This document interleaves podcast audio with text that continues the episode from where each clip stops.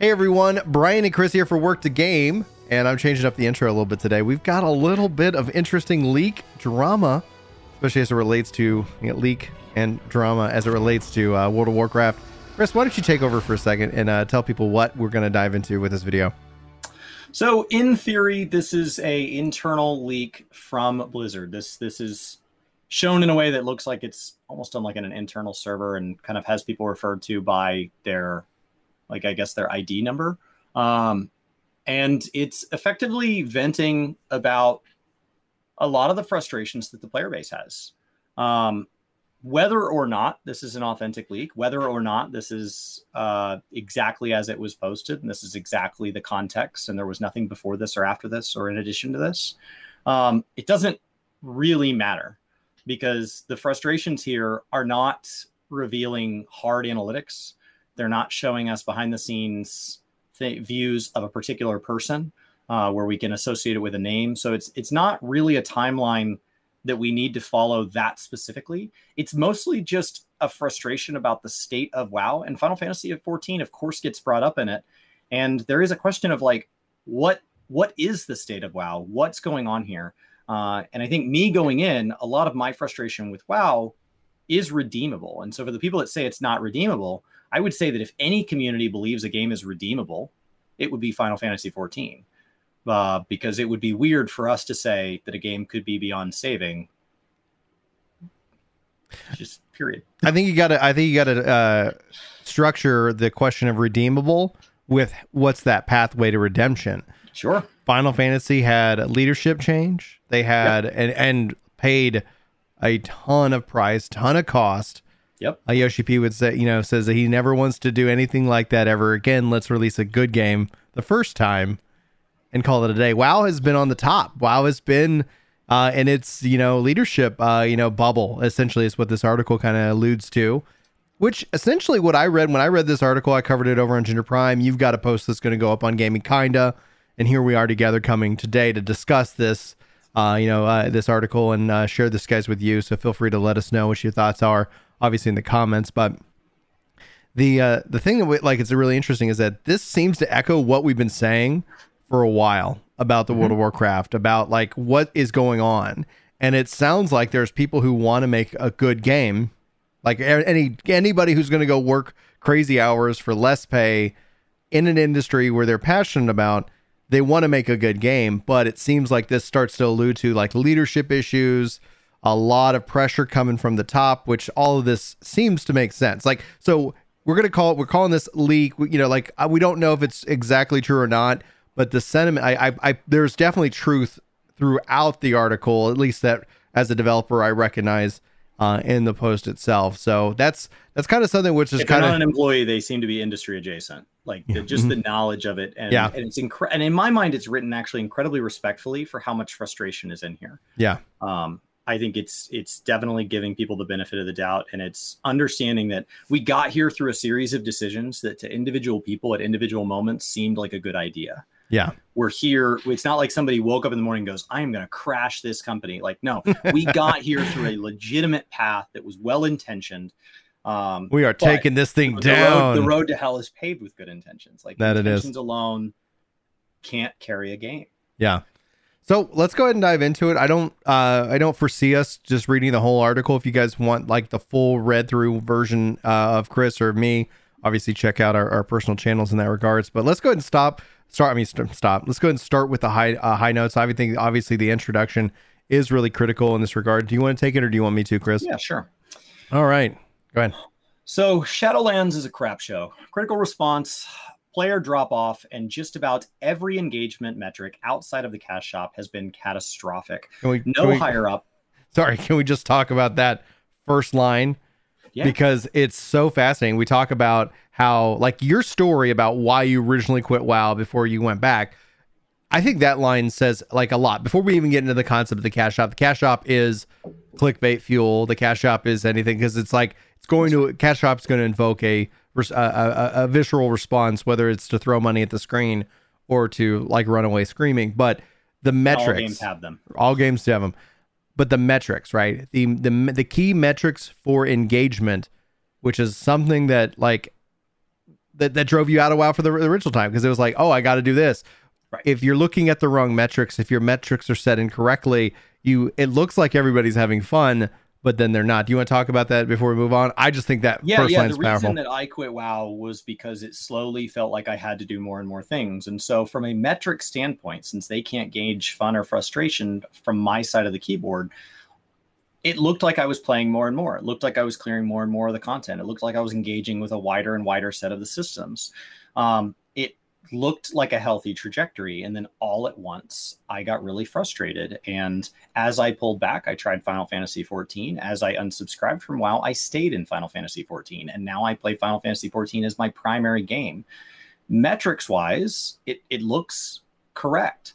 If you cannot follow metrics with context, if you have one metric, no other data points, and you have no context for how that metric was correlated, what it could mean, what it could not mean, other things it could mean. If you can't do that, you should be running blind. Like it will cause more harm than good. Uh, and I think WoW is a perfect example of where they look at a metric one way, one time, and then make a decision based on that. And when it assumes something wrong, it takes them rapidly and wildly and confidently in the wrong direction. mm-hmm. Yeah.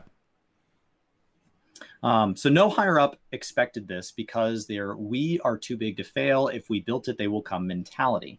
They refuse to accept their focus on the world being a begrudged mechanic to funnel players to rating is not appealing to the player base at large because it appeals to them.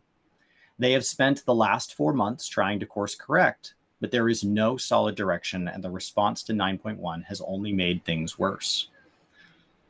I don't know what the response to 4.1 looks like internally. If we assume this is an internal thing and that this is a mentality that is discussed openly and honestly inside Yeah. Blizzard, I have no idea what their thoughts on 9.1 are because the lead up to 9.1 and the delays around 9.1 have been filled with frustration, filled with burnout, filled with this is all the same stuff. You're, but 9.1 as a raid seems to have some decent praise from at least the raid content I've gotten to watch people in Korthia, I've I've watched some content creators. I've reached out to some friends that that play WoW, and they've said it's really fun being in zones where there's other people. Yeah. So to the people that are still playing, I don't think 9.1 is an utter disaster. A whopping two weeks in, uh, if they have to live with 9.1 for another eight months, they may feel different. Yeah, exactly. So the on that note though is that what you're looking at is that there's a common within gamers mindset. This isn't everybody. Most likely this isn't a lot of people within our own community, so I'm kind of preaching to the choir here, but it's that more time equals better game. And that's not true, right? So more time equals better 9.1. You're thinking in the back of your head, "Oh my gosh, this is they're building okay, they need more time. That's great. I'm giving them every opportunity. Like I love this game. I love this community. Nothing wrong with it. Not saying that you got to go hate on WoW. Like that's not who we are here. But um, and then 9.1 comes out, and even if 9.1's an eight, right? If you thought it was going to be a 10, like you're still walking away, etc. If if a lot what of if it's people, an 11? What if it's Right. the greatest patch of all time? The new You- bar for all patches. Right. Well, that would that's what you would need to deliver, right? Like you that's what they would need to deliver on immediately, namely because that a the expectation, the delay, and then also, hey guys, we're all having fun over here, right? Like why come back? And one of the things that's really key that sets 14 apart, positive or negative, your view on it is always open for discussion. And I'm talking to Chad here, not Chris specifically, but that three, three and a half month cycle is it's a, a new opportunity to say, hey, we got some new stuff. You want to come back and check it out? But guess what? Like even if we if you don't come back for that patch, there's another one in three to six months. Yeah, three uh, three months, and then there's another one in three to months. And oh, by the way, like, are you excited about our newest expansion, Endwalker? Well, that's great. You've never played this game before. Guess what? That's going to be happening, and then you already have a like an impassioned community uh, and a passion content creator base that says, yeah, like outside of like the COVID delay, things have been still running. Yes, we lost a few things. Okay, that's fine, but we still got things like, and we still got them once everything kind of set itself up and got back on schedule. So, if nothing else, like you've said it before, and honestly, it's a quote that I, I quote all the time now: "Content is king." And so, WoW with 9.1 had to come in really strong to kind of pull some of that back, and and I'm sure it did. But then essentially, at least what we're seeing, and this is obviously could be one sided and bias, at least what we're seeing in it is that, well, I, t- I checked it out kind of disappointing, or it wasn't what I was hoping it would be. I'm having more fun in 14 right now. I think I'm gonna stay here. Out of sight, out of mind. It's an incredibly dangerous thing to let users say. You know, like it just out of sight, out of mind. And so every time you let people fall away, you have you have to draw them back. And letting 40% walk away because they're angry, not because they left satisfied. Right. Next time they're hungry, why would they come back? Like now you're not only a restaurant that yeah we people don't live here they come back each time they're hungry no no no you're not only a restaurant an industry that doesn't require that you do that but you're also a restaurant that actively pissed them off. You didn't serve them well. You gave them food poisoning and now you're hoping they pick you. And so it gets harder and harder and harder for people to not go there's other restaurants. I'll just go somewhere else. So the second paragraph talks about some frustration with the story and that it's kind of a, a told you so moment. But the third paragraph is, is something that leads up it sums up a lot of what's hidden there uh, hidden on. So it says the elephant in the room is Final Fantasy 14. To the people in charge, they're acting like this came out of nowhere and don't even seem to understand why it's drawing players away in tens of thousands. We have all tried to highlight things it is doing that are clearly appealing to an MMO audience and not, in my opinion, focusing on more mobile game style retention mechanics to keep monthly active users and habit forming personalities logging in. It's not that they don't care. It's just that they seem so pig headed and digging their heels in with their fingers in their ears, thinking all the problems will go away because WoW is too big to fail. There will never be a real competition and they will keep coming back. But they aren't coming back anymore, not in the numbers they used to. And this is where I think the frustration comes from is yeah. there's this blame game of like Final Fantasy took something from WoW. It did. They traded. They traded. I traded. don't think 14 did anything to take the lead. I don't think they had a perfect showing during Shadowbringers. They definitely didn't have a perfect showing during previous expansions. They passed WoW because WoW stopped showing up. They passed WoW because Final Fantasy 14 learned from WoW, and for some god unknown reason, WoW learned from Final Fantasy 1.0. Like when I read this article, when this paragraph right here, what did Final Fantasy 1.0 do? It closed its ears, closed its eyes, like, okay, we're we're going to do this, we're going to march forward. Hey, by the way, WoW is doing this really interesting thing. Don't know, don't care. Nobody talks about WoW. Anthem, same problem. Uh, Destiny seems to have somewhat of a similar uh, problem that people have uh, fired off in the comments. That at the core of it, it's that when you stop, like, and, and, and it's just contrasting that to Yoshi P and his leadership taking over, saying, oh, let's go look at what people are doing and that people like. Let's listen to our players and respond accordingly.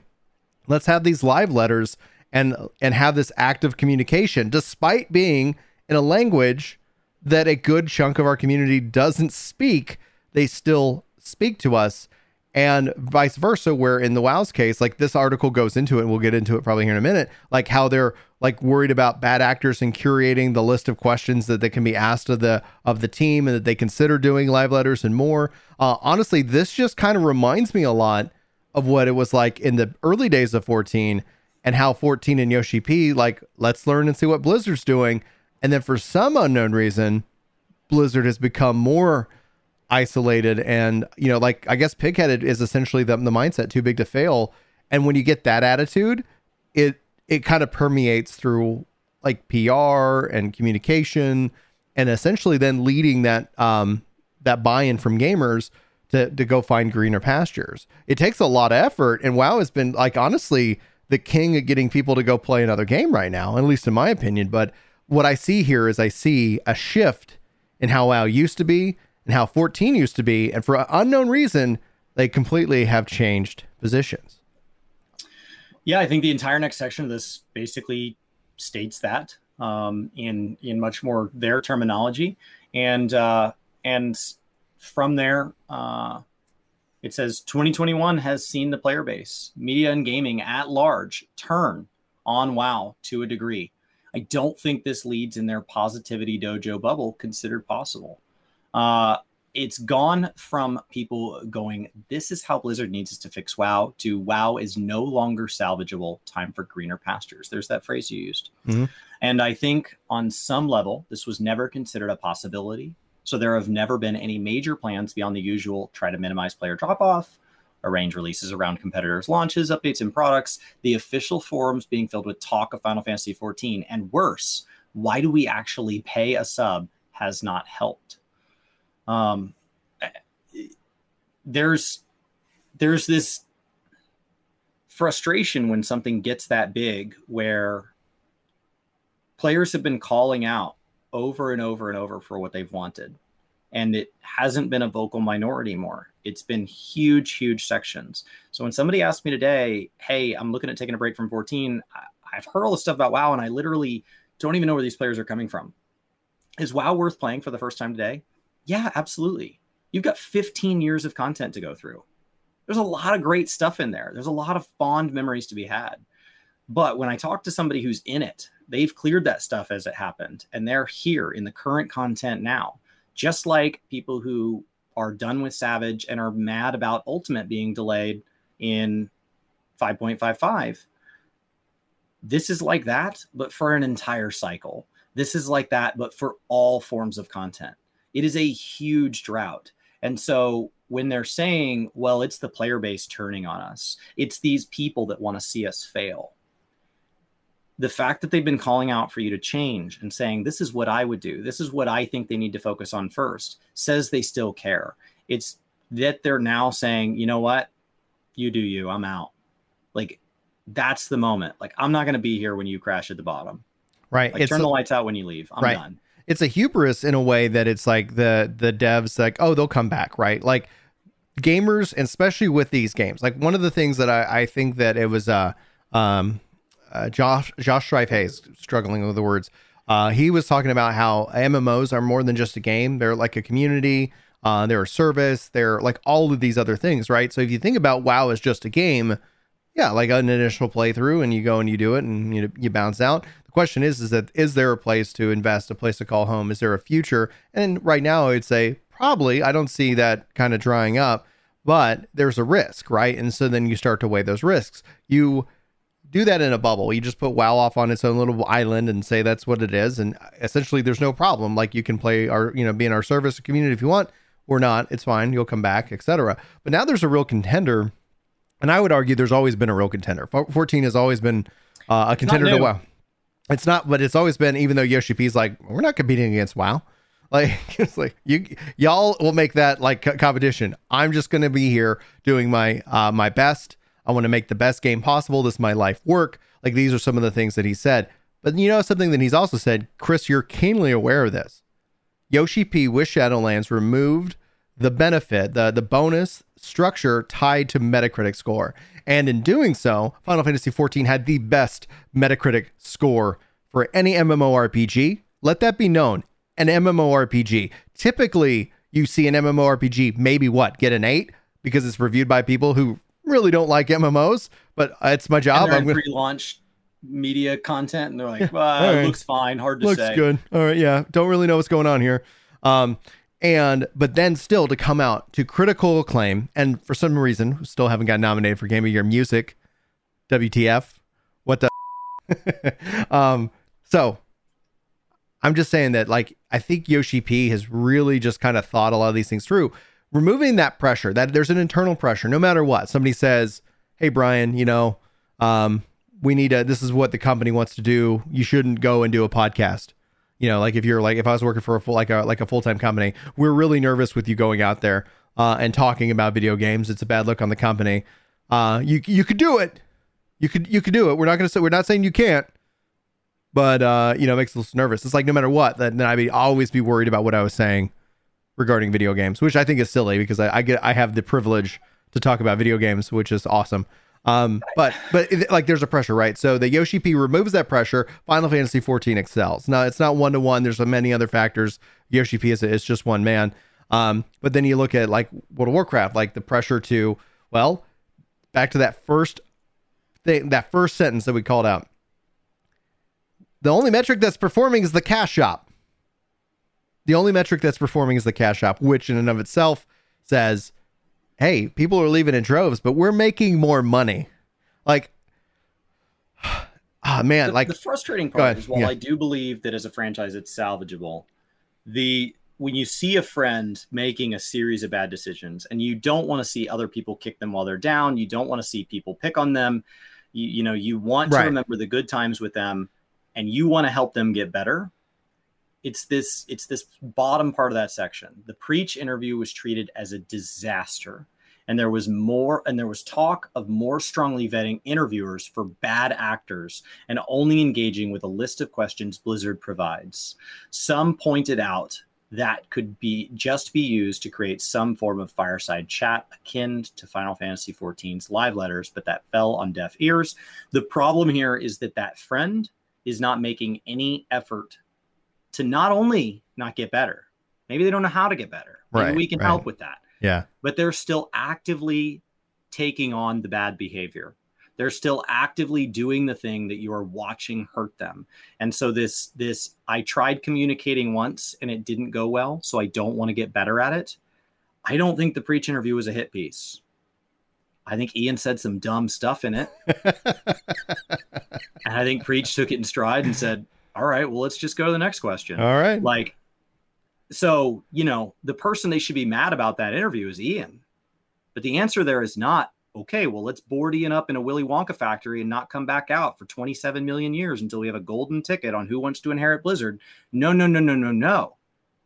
The answer is to go get better at it.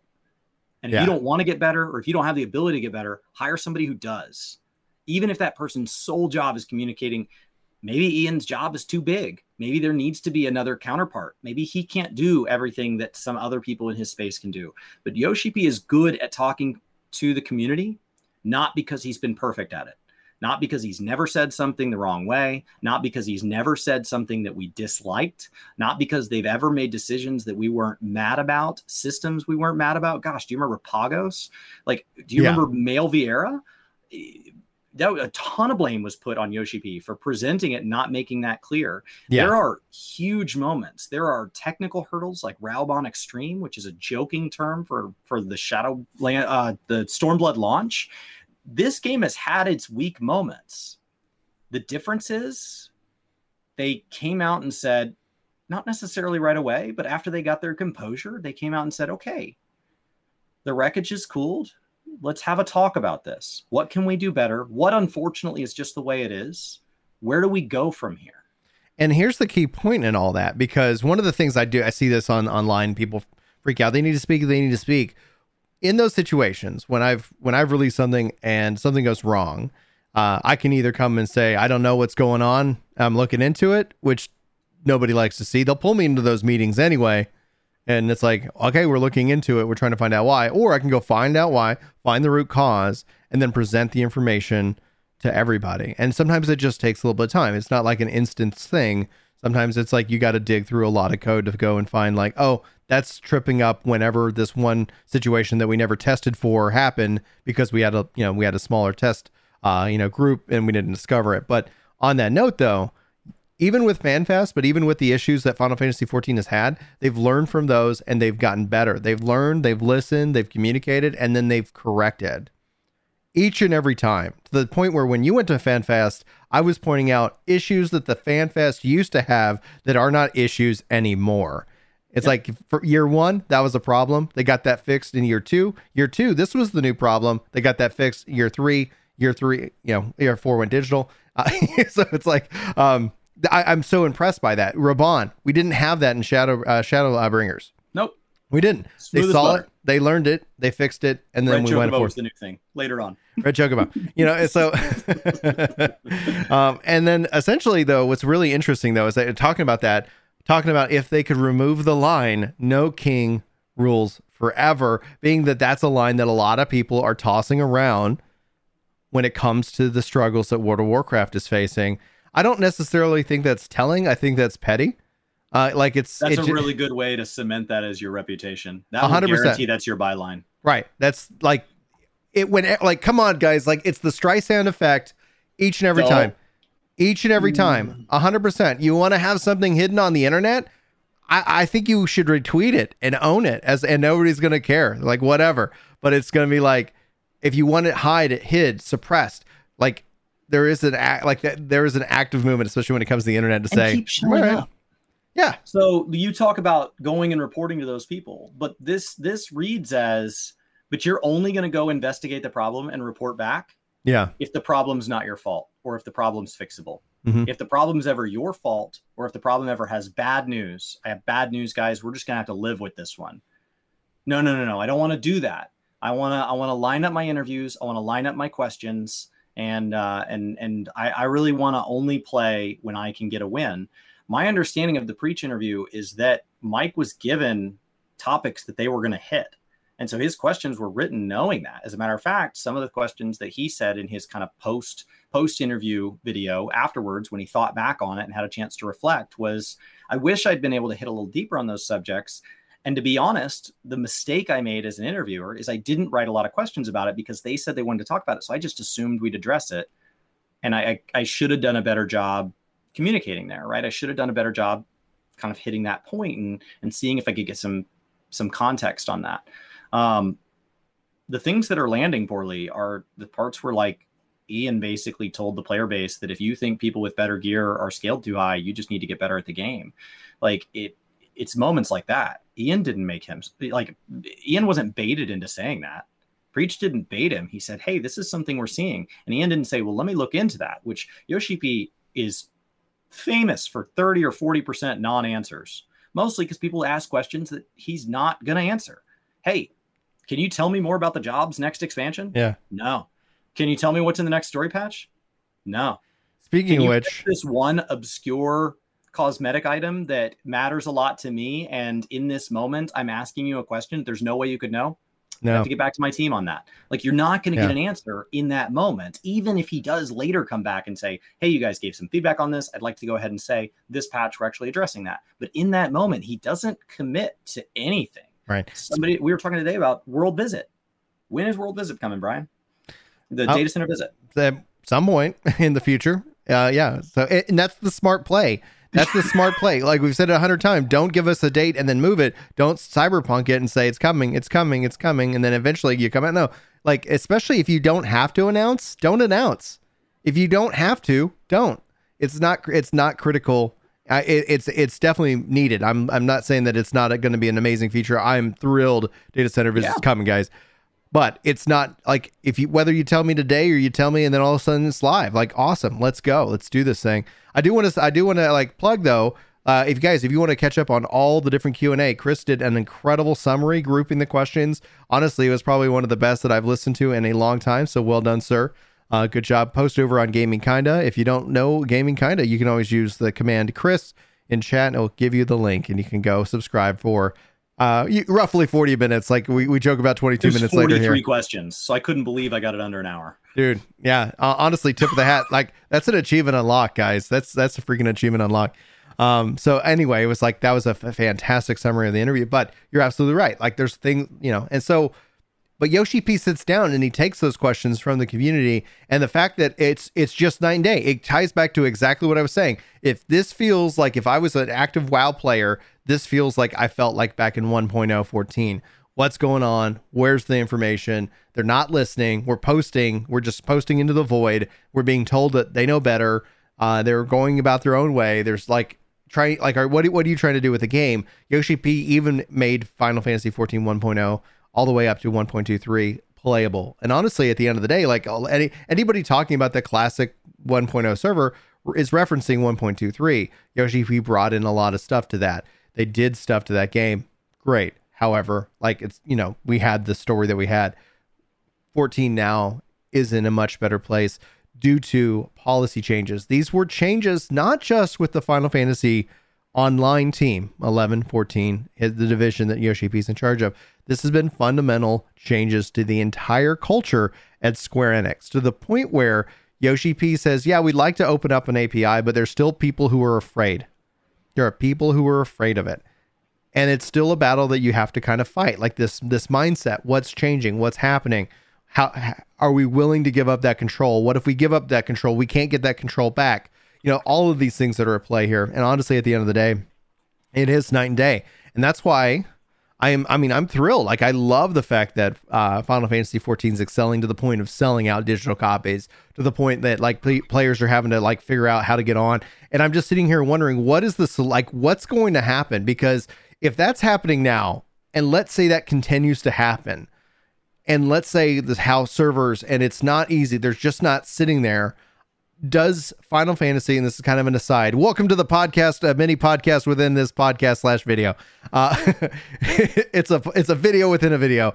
Like, does does do we will we see Square Enix make a relationship with Amazon or Google or Microsoft? Is a like some form like if this continues, like if they're getting one to two million new players every month, all the way up to Endwalker, they hit thirty million before the expansion drops, and people are just saying like, I've got a ten thousand queue I, I want to play 14, but I can't. That's and not actually the scary thing. The scary thing is people tweeting, I love your game. I tried buying it for three hours and I couldn't. I, couldn't. I went to the store to buy it and it said code's not available. Like that's scarier when somebody says, I tried to give you money. Yeah.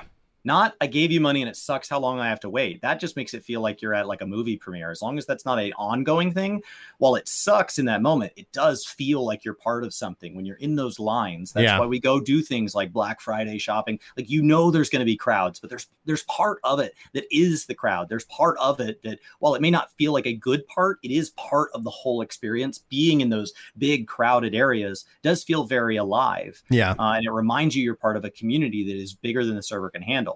But when you have people at the front gate waiting to get into that concert that's going to just be jam packed, huge lines to wait for beer, and then a huge line to wait for the bathroom, and then a huge line to wait for another beer. Like when you're waiting for that, and there's people that can't get in the door, and so they're not paying your door price, that's a problem. So I think the big thing that's been exposed lately has been it is it is time to update your shop guys. It's time for your launcher to be a better catch-all. It's time for your website to be a better catch-all. Yeah. Um it's time 100% for you to start taking more control of that. Right now you buy codes. There people are buying codes from like half a dozen different sites not just through square enix. And so then today somebody came in they said how come the europe code is 40 euro and the the US code is only $40. And then I went and looked it up. And actually, with conversion, they're like within a dollar of each other if you buy them through the official Square Enix things.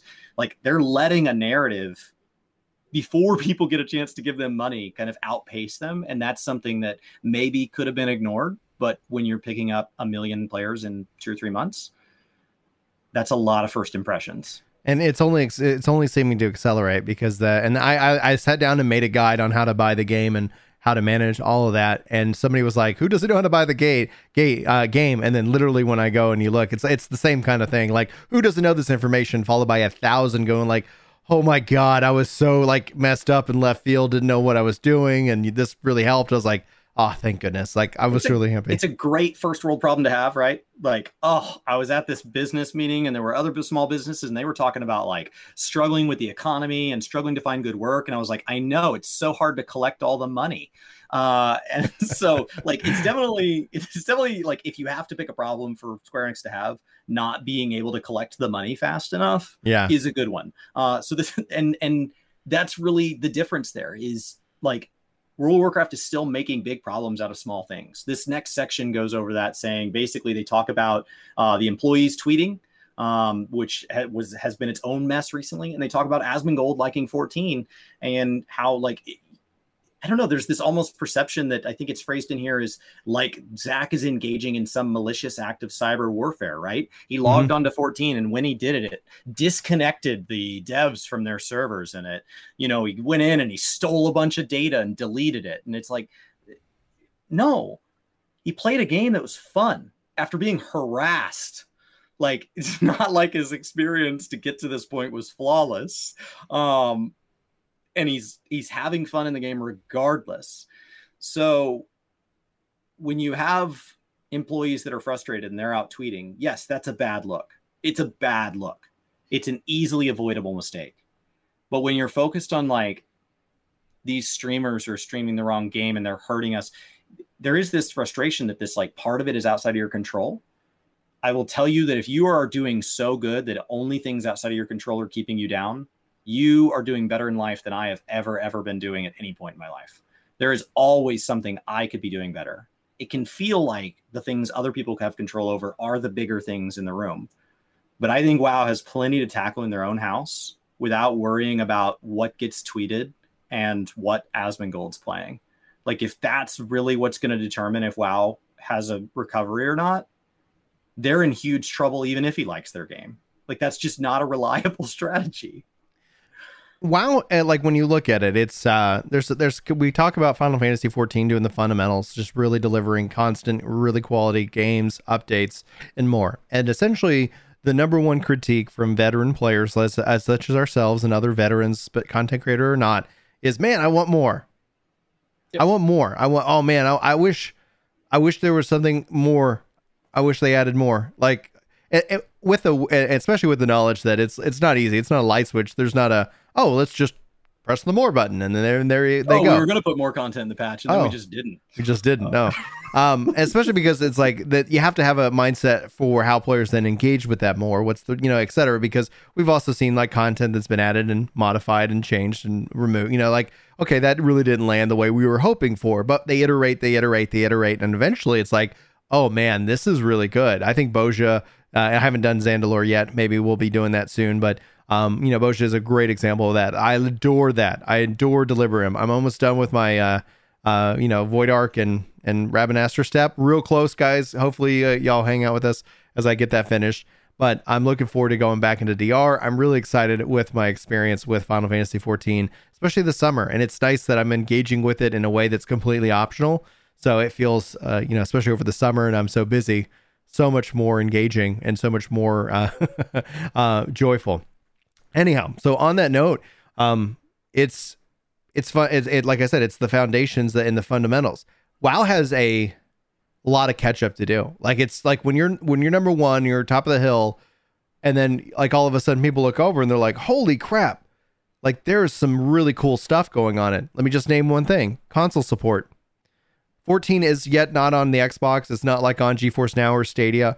Um, that's a that's a thing that Yoshi P has talked about in terms of yeah they want to bring it to more platforms. They just don't have the bandwidth right now. I think honestly, probably that focus should be on uh, on uh, server space, getting getting that uh, selling the game.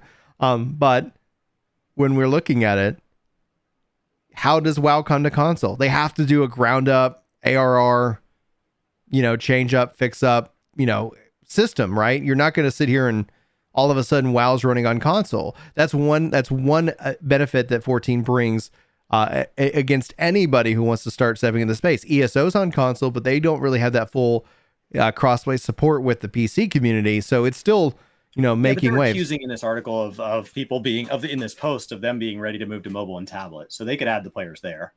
Well, that's true. They could uh, definitely bring uh, WoW to the tablet, but uh, and that it probably would be a good thing because then you can engage the in the game in different ways, right? Like I would say if they brought uh, you know Final Fantasy 14 to cloud and you could run it on your Switch, I don't think I'd be doing the rates, but it would nope. be really cool to craft ga- gather and chat with everybody just kind of like boot it up and ready to rock and roll. Like there's some real added value that in ways that you can engage with games ends up being flexible. And here's the key thing.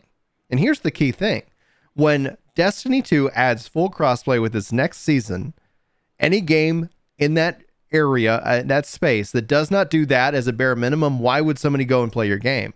So with 14 being available more places, WoW has to deliver because their Final Fantasy 14 now being the number one MMO is now setting the standard that other MMOs have to adhere to. Otherwise, why would somebody go and play that game over the like over leaving the environment where all my friends are, all my family is. It's easy to jump in, jump out. I have lots of content that I can do, and I'm also excited about what's coming next. WoW, WoW Classic seems primed for them to have said, by the way, also available on tablet. Like you're gonna need a keyboard and mouse, but like it'll run on your tablet. It seems primed for that. Like people bringing back that classic experience because tablets now are very powerful compared to the computers we had in 2004. Yeah. My phone is incredibly powerful compared to what we could do 10 and 20 years ago, um, especially for a device of this size and this level of mobility and, and this level of access to like even just the internet bandwidth that it has when I'm in 5G. It's incredible. And, and so I think that the one thing that's in WoW's corner and the one thing that gives me hope is a lot of people go, well, they'd have to really rebuild. They'd have to mm-hmm. really from the ground up change things. Well, thankfully, a lot of what's got them in this mess is they're really good at rebuilding everything from the ground up and changing things. A lot of this mess is when they rebuilt everything with Cataclysm and they keep introducing whole new system overhauls, expansion after expansion. Legion is wildly different than Warlords of Draenor. BFA is wildly different than Legion, and Shadowlands once again layered on whole new systems. Nothing like Covenants existed to this degree before. Nothing like the Maw and Torghast existed before ish. They can take a system and they can stretch it until you're like, oh, well, I really liked Mage Tower. And like, oh, cool. Here's something that's also in a tower. And like, that's that's the only thing they have in common. Uh, and so if your concern is, well, could they go far enough left or right to get to something I'd enjoy? Yes, because they can go so far left and right that retail and classic look like two totally different games. We don't need a 2.0 classic because as much as we've had things change since A Realm Reborn, the fundamentals are still there. Would it make still... sense to have that uh, to have the third chapter though, where you have classic, you have what people call retail as its own little environment, and then you would have WoW three or two, like whatever you want to call it. Like if you, so you just let you just let WoW retail embrace its inner cash shop and go take on BDO, and then you yeah, hundred percent, and then you have an actual retail World of Warcraft launch. Right, and uh, it would be a brand new. Not not to make it very clear which one I'm interested in. well, yeah. Uh, a, like a WoW too. Imagine being able to sit here and say, you know what, it's 2021. Technology is like because when you look at it, WoW is a like it launched in 2004, 2006 ish that sure. time frame. Uh, it's an old game. It's a game that's been around. Yes, it's been reinvented, but you have classic, you have essentially the mid tier, and you can have this saga of okay, great, that's stopped. But now you have the the foresight to say people might want to come and check this out. Let's connect the account. Let's have that one WoW subscription. Right. Guess what, guys? WoW 2 is right. launching. I'd call it WoW 3 one at this point. One party system. I, I, can I can I can group I can whisper to you. Yep. I can see which game you're on. Yep. You say, hey, I'm in I'm in game two. Do you want to join me for this dungeon? Yep. Yeah. And then I just pan over. Um, yeah, there's there's a lot there. Uh, they definitely have the resources to get there obviously games always have players go through and like rebuild a section of their game in unreal and we're always reminded that like yes a game is more complex than what one person builds on their in their free time to look but the renders are unreal. That like literally it's the perfect name for it. Unreal engine always felt like oh that's a cool name for an engine. What they're doing when you see an mmo when you see final fantasy 14 rebuilt yeah. in unreal it Final is 11? unreal. Yeah. It's insane. And so if there was going to be something of that degree, and they said, Mario, you know yeah, we're just going to let people be mad, and we're going to print our money for two more expansions, while quietly and secretly we prepare World of Warcraft 2. Exactly. And then we just drop it on everybody. 100%. 11.0. And we go in 11.0, if you want, you can continue with WoW Retail, or, or you can start a new adventure with your same subscription in WoW 2. Yeah. And like if they had, but like nothing that's gotten them to this point makes me think that their current cultural and structural like and like leadership and everything about the way the system is set up now is ready to handle that. Now, so Sleepy Moogle says, I guess that it's a risk to their brand if they damage if they basically just let the uh, the anger simmer. And honestly, I think sometimes, like every every case of internet outrage is going to be kind of unique. There's different, like the rules are always changing. But overall, typically when it comes to anger, the best thing to do, at least from my perspective on the internet, is to be quiet about it because there's something that's going to piss everybody off coming right around the corner. There's no reason to cement yourself as as one stand or the other because then you can say, "Oh man, they're pissed." Okay, and then uh, all of a sudden the anger shifts focus. Learn from it. Yeah, learn from it. Learn from Don't it. Absolutely. Keep making the same mistake because right. they'll, they'll be more mad the second time and the third time and the fourth time. Especially when it comes to gaming. And here's like the real key point I want to hammer home on this is that actions speak louder when trust is damaged. Yoshi P he could come out and say we're going to do all this great stuff. But the trust in final fantasy as a franchise it was so damaging to square enix that i think 14 arr was the only option to save the company but that being said, is that Yoshi P didn't sit here and talk about, okay, we're going to have ARR, we're going to have a Heavensward. You're going to really like that one. Uh, we're going to go this way. I'm so nervous about Ashes and uh, actions. Uh, New World. A- actions, actions, actions. Same thing with New World. Same advice I would say for anybody like on New World. Like Amazon has to show us that they're trustworthy in terms of their game and their AGS Amazon Game Studios. They can tell us about a 10 year plan all they want. Many companies tell gamers about their 10 year plans all they want. It's the games and the, it's the companies that actually take action on that that earn the trust of the gamers that when they say hey we're sorry we're learning we're listening when we make a mistake it's like it's kind of like a bank right? Like you have a trust deposit. Like okay the way you know how you deposit trust? You earn it. Once you earn that trust sometimes you make withdrawals because guess what? You're a company of humans who can make mistakes right? And there's a like there is a, a conversation here about how we also need to be forgiving and listening when a company does the things that made us mad and they correct them and, and to re-engage with that because it's important because that's feedback they need. Hey we fixed the thing that really like we sucked at and we're so sorry and then you re-engaged. That was worth our time. Oh you burned the bridge and you don't care about us anymore? Well i guess that was a waste of money and that just communicates to the industry as a whole like well don't do that. Like you're screwed once you're screwed. Um, but that's being said is that like Amazon right now has to, ha, you know, they got to do the work to deposit. They got to earn the, the trust, and it's then the only bank account they don't have a deposit in. yeah, it's they have bill, like yeah, they big, money. Big, money big, doesn't buy trust. Money does not buy trust. It uh, so it buys you a seat at the table. People will try their game, but yeah. they're going to have to earn that. And like they say, they're willing to stick around, but like like you said, the only thing that can back that up is doing it. Yeah, a thousand percent. So I think right now what we've seen expansion over expansion over expansion with World of Warcraft is they've been just withdrawing trust from that deposit, and everybody's got a certain threshold where they're like, "All right, I'm I'm out." You know, that's it's hit that threshold, and so they have to either figure out how to claw that back, work on it, uh, and you know figure out the problems and and fix them, or they're just going to essentially either go into a state of managed decline, essentially just kind of milk the game for what it's worth and uh, and move on, whether they make a two or not. Uh, and that's a, that's a theory that like that's the concern I have with Activision being in charge because the more mistakes they make, Activision is a publicly traded company. It's one things we actually don't really talk a lot about about the difference in a, in a, in a publicly traded company uh, on this thing is that who are they beholden to? Not the gamers. They're beholden to their shareholders. A publicly traded company is beholden to its shareholders' Legally. interest legally an issue of, of yeah. what they want to do. A, a lot of this article, a lot of the tweets uh, that we saw, like essentially that kind of like relate to passion and games and money and like but Square Enix is public.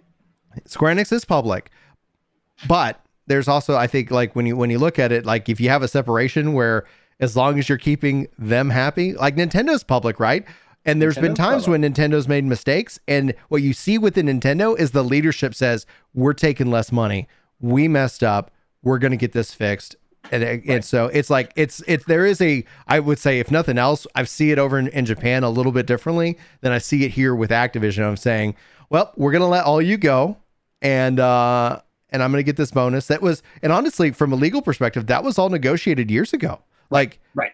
You, you no, if you're if you're mad about you're it, getting a paycheck that you always knew was right. coming. If you're mad about it, buy a share. Right. Yeah, timing is it, optics are bad. O- optic was terrible. Horrible. Paycheck um, was Right. If and if you're mad about that, buy some shares, go vote on the board, and if you if you got a lot of money, go right. you, you can go make all kinds of changes. Companies. So accusing WoW of it being a money problem, well then are you telling me that once Endwalker makes Square Enix a bundle of money on top of everything 14's already made, then that they're doomed? No, the the money isn't the sole issue. These are both companies. They're both doing this to make money uh, for their shareholders. That is that is a fundamental portion of what's driving this. Um, but I will say that like Diablo 4, my understanding is a lot of Diablo 4 is new leadership. A lot of them is saying, let's take a risk on somebody new. Let's throw mm-hmm. some let's throw some money at somebody new. Now, that means hindsight will tell us if those were the right new people or not. But maybe that's what that WoW 2 or 3 or whatever you want to call it would need. Is you would need to just say, I don't know who the problem is.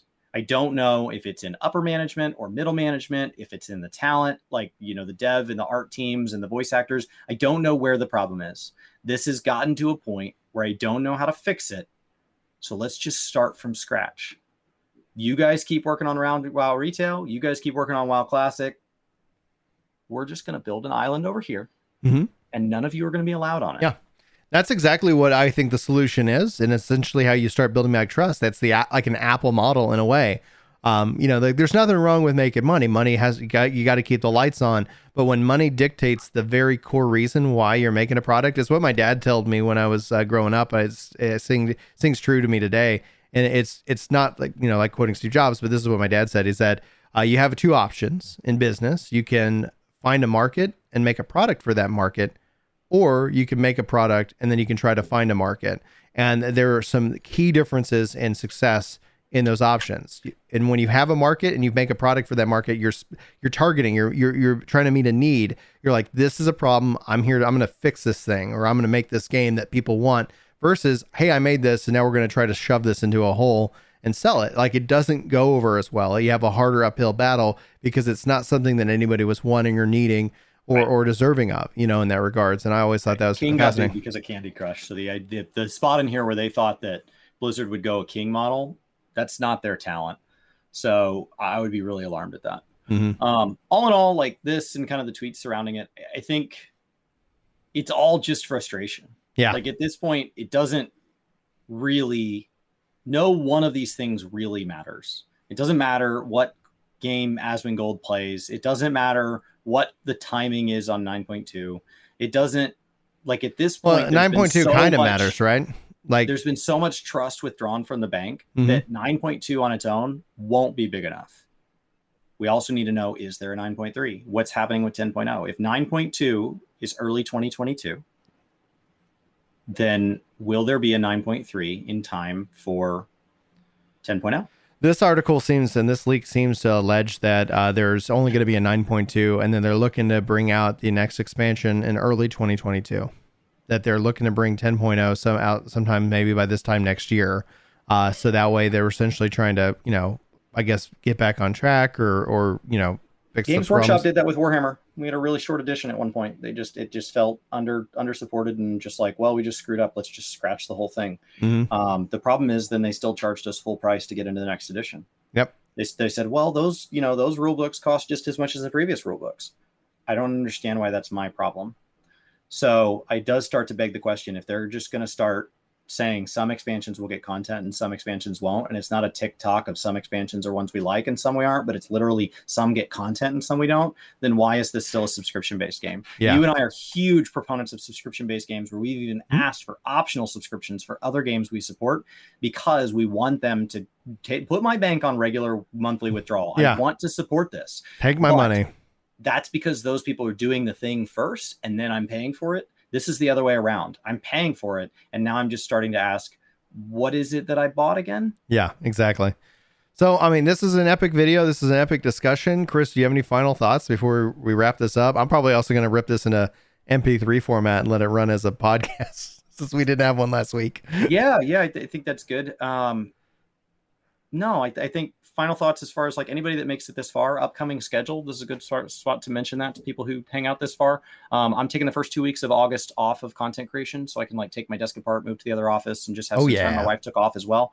We'll yeah. be back for the third week of August to celebrate five years on YouTube. August 8th is our actual anniversary of five years on YouTube since the first post of what turned out to be many. Um, Brian, you said you might be streaming yeah. during that time. So my um, plan, my plan is to stream uh, Monday uh, through Friday, uh, kicking off at eight and going to like noon. Uh, essentially, okay. kind of doing a morning shift like I did last time, kind of when I covered your uh, your slide. I can't do six hours. I, I, wish I could. I just there's a lot of responsibilities that I have, and uh, four hour window uh, tends to be kind of a rare uh, kind of thing. So I talked with Julie about it. That's my plan. I'm going to get up early, work. I'm going to go do the uh, stream. Then I'm going to finish off my work day. So anybody who needs me, uh, you know, from a from a business level perspective, is is fed, and my family is fed. So uh, as much as uh, as much as we uh, you know uh, love making content, like there are logistical like yeah. realities that we both we you and I both have to face in that regard. So we do appreciate all you guys who watch our videos, like, share, subscribe. Hopefully, and, we can pre-record yeah. a couple for work to game. I know yeah, I've got stuff pre-recorded for gaming kinda. Somebody the other day was asking why all why it's all reaction content lately. That's because I've been setting aside anything that won't Non, yeah. be weird if I publish it a month after I record it. hey guys, so I've been setting yeah. aside posts so that during August it doesn't just go dark. Yeah, um, I'm gonna react so to the why. Final Fantasy 11 uh, Treasures trailer. You know, like, like way to miss that one, Brian. I filmed this 10 years ago. Let's go um, you know, before reaction content was a thing. So that's that's gonna be what it is.